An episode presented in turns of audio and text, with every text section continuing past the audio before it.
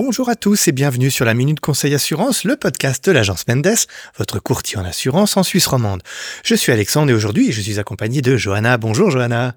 Bonjour Alexandre, bonjour à tous. Alors Johanna, nous approchons de la fin de l'année et peut-être qu'en 2023, euh, eh bien nos auditeurs ont réfléchi à souscrire un troisième pilier.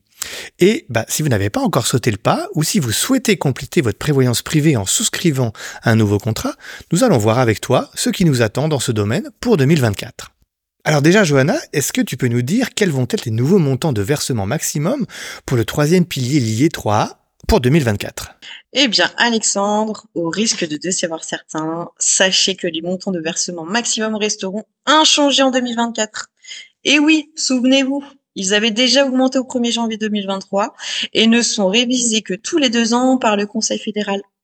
Ah d'accord, ok. Alors bon, si ces montants euh, ne changent pas, du coup je me pose des questions. Est-ce que je devrais pas attendre l'année d'après, c'est-à-dire 2025, pour ouvrir mon troisième pilier? Comme ça je pourrais verser plus à ce moment-là avec l'augmentation. Eh bien non, Alexandre, bien au contraire. Si tu envisages d'ouvrir un troisième pilier, n'attends pas l'année prochaine. Les montants maximums du troisième pilier évoluent en même temps que la loi. Ils ne sont donc pas fixes au moment de la souscription. En plus, tu bénéficieras déjà d'une année d'épargne. Lorsque les montants changeront en 2023, en 2025, pardon, tu pourras ajuster les versements selon les nouveaux plafonds. Commencer tôt te permet de maximiser les avantages dès maintenant. Et pour nos fidèles, et pour nos fidèles auditeurs, si vous avez un doute ou une question, n'hésitez pas à prendre rendez-vous avec un spécialiste de l'agence Mendes. Nous sommes là pour vous accompagner à chacune des étapes. D'accord, très bien. Bon, alors le troisième pilier, ça peut aussi concerner nos amis frontaliers. Est-ce que tu sais si les travailleurs frontaliers pourront toujours bénéficier du troisième pilier en 2024 Eh bien, en 2024, pas de changement majeur pour nos amis frontaliers. Ils conservent leur liberté de souscrire un troisième pilier, bien que les règles se soient quelque peu durcies depuis 2021.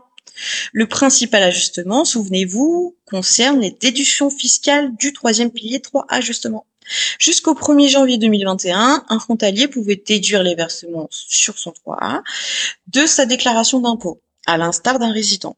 Aujourd'hui, cette possibilité est réservée à un frontalier bénéficiant du statut quasi-résident. En effet, ces déductions sont maintenant assujetties à une taxation ordinaire ultérieure, qu'on appelle également tout. J'encourage donc nos fidèles auditeurs à visiter le site de l'agence Mendes sur agencemendes.ch pour découvrir de nouveaux articles, de nombreux articles, pardon, sur le sujet. Bien entendu, notre équipe reste à votre entière disposition pour répondre à toutes vos questions. N'oubliez pas agencemendes.ch. Très bien, Johanna. Bah, écoute, merci beaucoup pour tes réponses très complètes. Eh bien, merci à toi, Alexandre.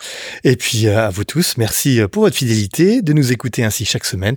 Et on vous donne rendez-vous très bientôt pour un nouvel épisode. À bientôt. À très bientôt, tout le monde.